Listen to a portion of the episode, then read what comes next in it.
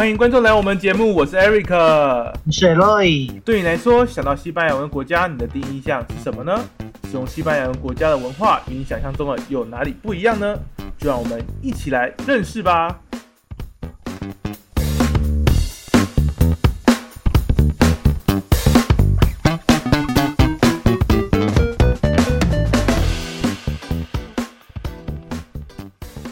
们今天就来跟大家聊一聊有关于拉美啊、中南美洲一些电影或者影集的部分吧。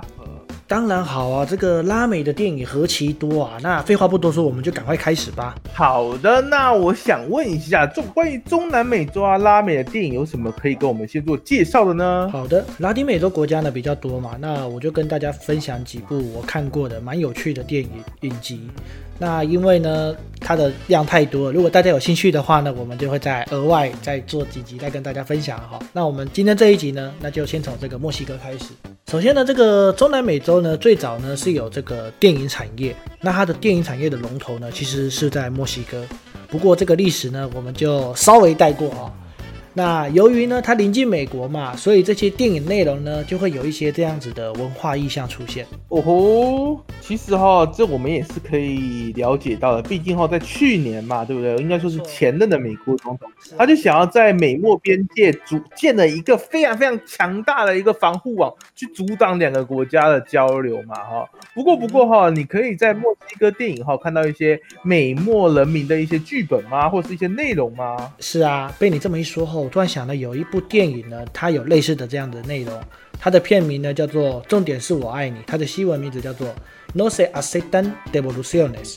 它内容呢是讲说有一个情场的浪子，就是纵横情场。那有一天呢，有一个金发女孩呢，哎出现在他的生活，其实不是金发女孩，金发女子哈。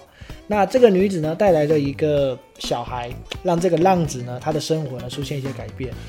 看似喜剧啦哈，但他在讨论的是一些感情啊、亲情啊，以及呢，就是生命中都会遇到的这个死亡离别的课题。我觉得是一个前面会让你哈哈大笑，后面会让你哭着看完的一部好剧哦。你刚才说这一部电影哈，还是个喜剧哦。那这一部其实是还蛮复杂的一个电影嘛哦。我觉得是不是所有的西语世界的电影作品都是这样子啊？这个我不太确定啦哈。不过说到这个墨西哥的电影哈，就不得不提到这个 Guillermo del Toro，就是吉勒摩啦。哟，难道是那个？杨澜的迷宫的那一位导演吗？是啊，不过啊，其实他不是只有这一部哈。近几年呢，他因为拍摄这个环太平洋系列呢，他又再火了一遍。那前一阵子呢，又有另外一部电影呢，就是那个水底情深。那这部水底情深呢，呃，它的西文名字叫做 La Forma de Agua 哦，所以就叫做有些翻译就是水的形状啊。他在这个电影里面呢，他透过一些表象，看起来好像是这种科幻爱情故事，可是呢，其实在这个剧情的营造呢，他在讲一些比较深刻的议题。例如说美苏冷战的科学竞赛啊，同性恋的议题啊，还有当时这种诡谲的环境的这种人跟人之间的交流。哦，其实这一部听起来好像也是蛮有深度的哈。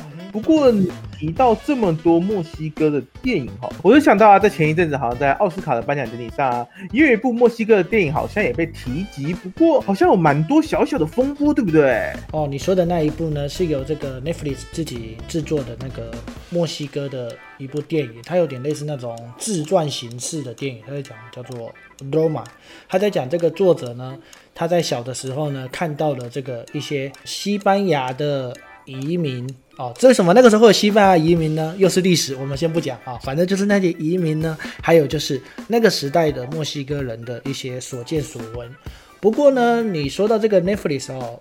虽然说电影呢，我们只知道这一部嘛，不过有些影集呢，倒是可以跟大家分享一下墨西哥的影集啦。哦，是哪几部呢？就我个人呢，在 Netflix 呢浏览过这么多的这个西语的影集，我个人呢就是觉得说，在墨西哥的电影呢，常常就要看到一些毒枭的这种传记电影，例如说什么 Chapo Guzman 啊，或者是 Droga 这种，都是跟毒枭有关的。那还有呢，就是有点类似这种台湾的这个八点档的这个肥皂剧呢，它叫做《monadi ga》，叫做《酒庄春秋》。这个影集也很有趣，他在讲说这个墨西哥呢，这个最大的龙舌兰集团呢，在这个创始人过世之后呢，引发了这个继承人之位的战争。啊，在途中呢，就经历了这个兄弟姐妹之间的权谋算计啊。那也提到这个龙舌兰集团呐，怎么跟这个。当地的这个墨西哥的政府的一些挂钩，还有毒枭之间的一些连结，我个人蛮推荐的啦。你不对啊，你怎么会推荐这个？感觉有点像是台湾一些肥皂剧或是连续剧，像什么《夜市人生娘家》或者什么《请嘎卖 gay 搞》这种东西，感觉一播就会播个五六百集、七八百集这种东西。现在人的一些观感方式应该不太好吧？我会推荐这一部啊，就是因为它虽然给我们常常看到这种肥皂剧的风格，可是呢。短短的十集呢，就可以让你回味无穷。哎，我记得没错的话，它好像要出第二季了哦。只有十集哦，哦，那的确是蛮值得一看的哈。毕竟我们原本思考的可能会在四五百集的东西，把它浓缩成十集的话，那每一集一定都是一个看点然后那也这样就是蛮推荐各位听众朋友去上面去搜寻一下啊，去看一下这一部。这一部叫做《酒庄春秋》这一部的这一集然后跟大家推荐一下。那墨西哥的影集跟电影哈叫这么多，那我们应该要介绍一些别的国家的吧？接下来呢，我们聊聊这个阿根廷的电影。呃，就我看的阿根廷的电影呢，我虽然看的不是很多了哈，但我觉得这种文化的一些熔炉啊、融合啊，对他们来说呢，也常常看到的一些蛮有趣的特色。那接下来我要讲的这一部呢，也是。如果说你是西文系的学生，或者是你是刚接触西文的话，哎，讲到阿根廷的电影呢，第一部电影就是《一丝偶然》（Un Guento Chino）。一丝偶然，我是不是好像有听过它的翻译？是不是什么 Chinese Take Away？诶，Un Guento Chino 呢，在直译呢叫做中国故事。哦，不过其实呢，这个是一个西班牙语的谚语呢，叫做谎言 （Mentira）。好。那然而呢，在阿根廷呢，这个 un guento chino 呢，它在阿根廷本身呢，又有另外一个意思，叫做它原本是指一个事情的走向，后来呢，越来越复杂，好像在绕迷宫一样，就有点像是。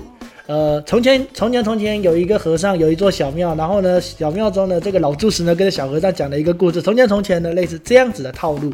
那这一个剧呢，就有点像阿根廷现在讲这个 un guento c i n o 它有类似这样的意思。在西班牙文呢，常常会有一些用这个中文啊、中国啊有关的一些谚语，常常就是来代表他们当时对中国人的一些意向。例如说，trabajando como los chinos，就是跟中国人一样的工作，就是代表非常的勤奋，因为没没有周休二日，就是非常的努力勤奋这样子。那其实呢，没有所谓的好跟坏，就是当时的一个意向而已。的确，的确哈。那我们先把它拉回来吧，我们讲一下刚刚说的一些简单的剧情简介吧。这个剧情呢，其实很莫名其妙，他就讲说一个中国人呢。原本呢，跟着一个中国的男孩呢，跟着他的女朋友呢，这个坐着小船呢，结果突然呢，天降飞牛，瞬间呢就跳到了阿根廷。发生什么事情呢？本剧的这个主角呢，他叫 Roberto，他看了一个很诡异的新闻，哎，怎么天降飞牛集成了一艘小船？然后结果过没多久呢，他就看到了小船的主人，就是那个中国人来到了阿根廷来寻找亲戚。那当然，这个过程中呢，就两个人之间的一些交流啊、摩擦啊，然后还有就是他们的一些文化冲击的故事。不过这样听你这样讲，我觉得中国应该蛮喜欢这个题材吧？毕竟可以宣传一些中国文化啊，或是中国人如何到当地去帮助他们一些的事迹等等，应该还蛮棒的吧？我觉得对于中国来说呢，其实。如果说你在讲这个文化冲击呀，当然呢，如果说我在居中协调，毕竟他们之间有邦交嘛，说不定就可以是一个很好的这个宣传的主题啦。可是呢，这个里面有趣的就是啊，这部电影呢在中国看不到，因为啊，这部电影呢有真真实实的演出一段呢，就是一个这个中国人他来到了阿根廷嘛，要寻求帮助。所以呢，这个 Roberto 呢就带他去大使馆，结果呢，大使馆呢表面上说哦，我就是有把那段演出来，就是哦，我会帮你找到人，但最后呢，回绝了这个中国人的要求，所以呢，有这个大使馆回绝人民的要求，所以呢，在中国呢无法上演。哦，那不过我们台湾应该是可以看到这一部戏的吧？是啊，可是呢，有另外一部呢，就有点可惜了哈。虽然呢，它是在台湾取景，剧名也有台湾，可是我们在台湾看不到。怎么会在台湾取景取了这么多，还没有在台湾上映？诶，其实说实话，我也不知道为什么台湾看不到了哈。不过可能是片商的考量嘛。不过还是跟大家分享一下这一部，这一部片呢是在二零一九年所出的一部片子，它的名字叫做《小龙台湾》，叫做《祥瑞台湾》。这个小龙呢，它跟这个西班牙文没有任何关系，它是犹太人的语言，就是 Salut bonjour, ola，类似这种感觉，就是一个打招呼哦。他在讲的是一个犹太信徒呢，叫做 Gavino 呢，他面临了这个金元的困难，他最后呢就是远走他乡，来到一个离阿根廷非常非常遥远的国度台湾，并且在这里呢发生了一些种种的连结。我觉得是一部蛮好的片子，但是可能就片商的考量，或者是某些原因看不到。不过我觉得应该未来是有机会可以在台湾看到它重新上映的。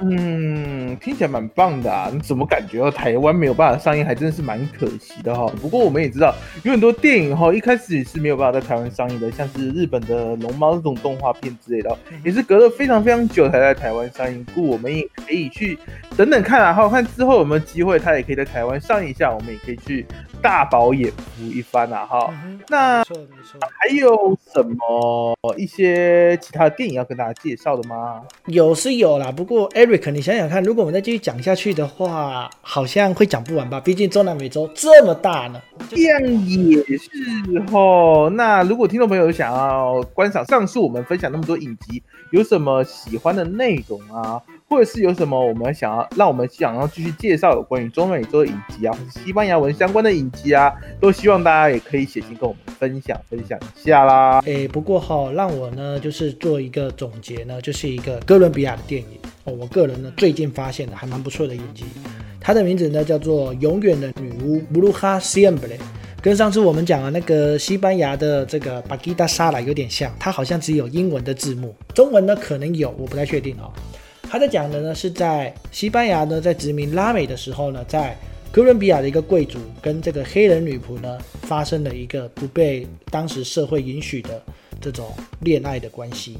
那因为呢是一个黑人女巫，所以呢进来就会有一些这种比较被污名化，就会认为说她是女巫啊。虽然说她是个黑人，她不一定是女巫，但是因为当时这种猎巫的风潮很旺盛。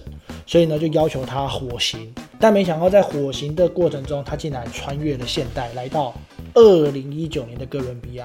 那我个人呢，很推荐这一部呢，原因是因为它靠在这个哥伦比亚的北部，靠近加勒比海区的卡达黑纳的印第安，因为我之前呢在那里旅游过，有一些共鸣。不过内容也很推荐给大家，就是哦，那听起来的确是蛮不错的一部电影哈，也希望大家这一部《永远的女巫》啊推荐给大家，希望大家也可以去欣赏这一部好看的影集啊哈。那我们今天其实也跟大家分享许许多多不一样的有关于中南美洲影集，最后也非常感谢各位听众朋友跟我们一起度过这美好的一段时光喽。那么就感谢大家的收听啦，Adios，hasta luego。